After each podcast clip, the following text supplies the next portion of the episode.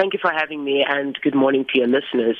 So, the first thing that we, of course, uh, think through is uh, the first and primary instinct of survival. And what, what then happens is once there is, you know, a threat to one's life, you want to do everything that you can to survive. And when we are thinking of you know, the panic and the mass hysteria and the bulk buying and the stockpiling, we are, of course, then wondering if this is the best approach, being that if we're going to fight the COVID 19, we need to do it as a collective. Yes, we are all uh, experiencing this in a unique form. Other people are much more calmer. Other people are quite anxious. Other people are in between and, you know, are trying their best to remain calm.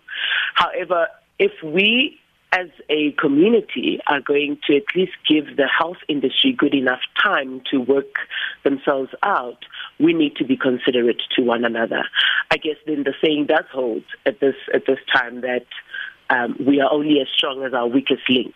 So if we should be sharing, you know, amongst each other, and only half of the people are doing the best that they can, it means that the other half that does not have access mm. and the other half that cannot take the precaution only stands to compound the effect as a psychologist, you know, we, we like to think of human beings as, as all coming together in times of trouble, but are we really just selfish? We're all trying to survive. And right. and when you're trying to survive, you will do absolutely anything and everything to get out of uh, a situation that threatens your life. Okay. So selfishness becomes, you know, quite complex in in cases of, you know, panic and outbreaks. So the idea is understanding that we are all trying to survive. The unfortunate part is that we are taking extreme measures to to do so, and we're not giving industries enough time mm. to catch up with what is happening and try and meet the demand and try and uh, you know and try and put everyone at a place where they feel somewhat in control of what is happening. Buyisile, what is it with toilet paper? Well, I suppose, I suppose it's one of those things where um, the number of socks that you have perhaps won't last you that long.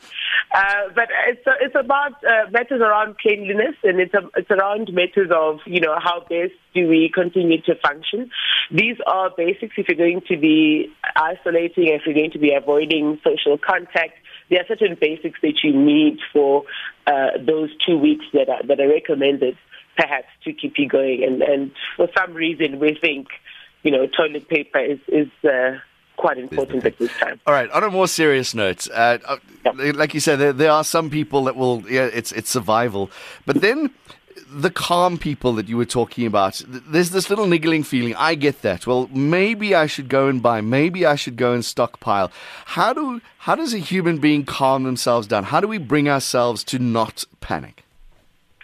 We have to constantly put forth the idea of this is a collective effort.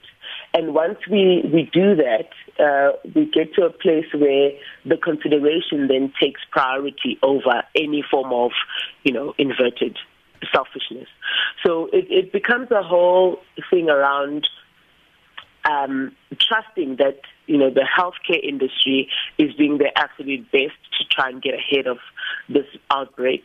And in the meantime, as you go to the shops, it's if I'm going to take something and buy it, I must be buying pure necessities mm. and enough to last me a, a good while. Not enough to last me six months because then I've definitely depleted a lot that other people could be benefiting from almost 60 million people in the country, 85 people have got the virus. People are starting to get anxious. So help us out. What do we do if we're feeling anxious? Somebody's sitting at home starting to get really worried now. What we have to do is we need to be quite supportive. So if there's anyone in which you can express that kind of concern with. And there is that embracing of this vulnerable time that becomes very important. The healthcare system and also uh, counseling hotlines in the country are active and ready to assist where they can. You can contact SADAG, you can contact Lifeline, and you can basically engage with professionals to express the anxiety that you have. We need to form a sense of community like never before. Mm. And we need to really be, you know, your brother's keeper. We need to check in on each other. We need to check in on the elderly. And we need to kind of have this idea of we need to fight through this together. That's the only way to maintain calm and to allow for industries to catch up and, and deal with the outbreak as well. Counseling psychologist Buyisile Ncina, thank you very much.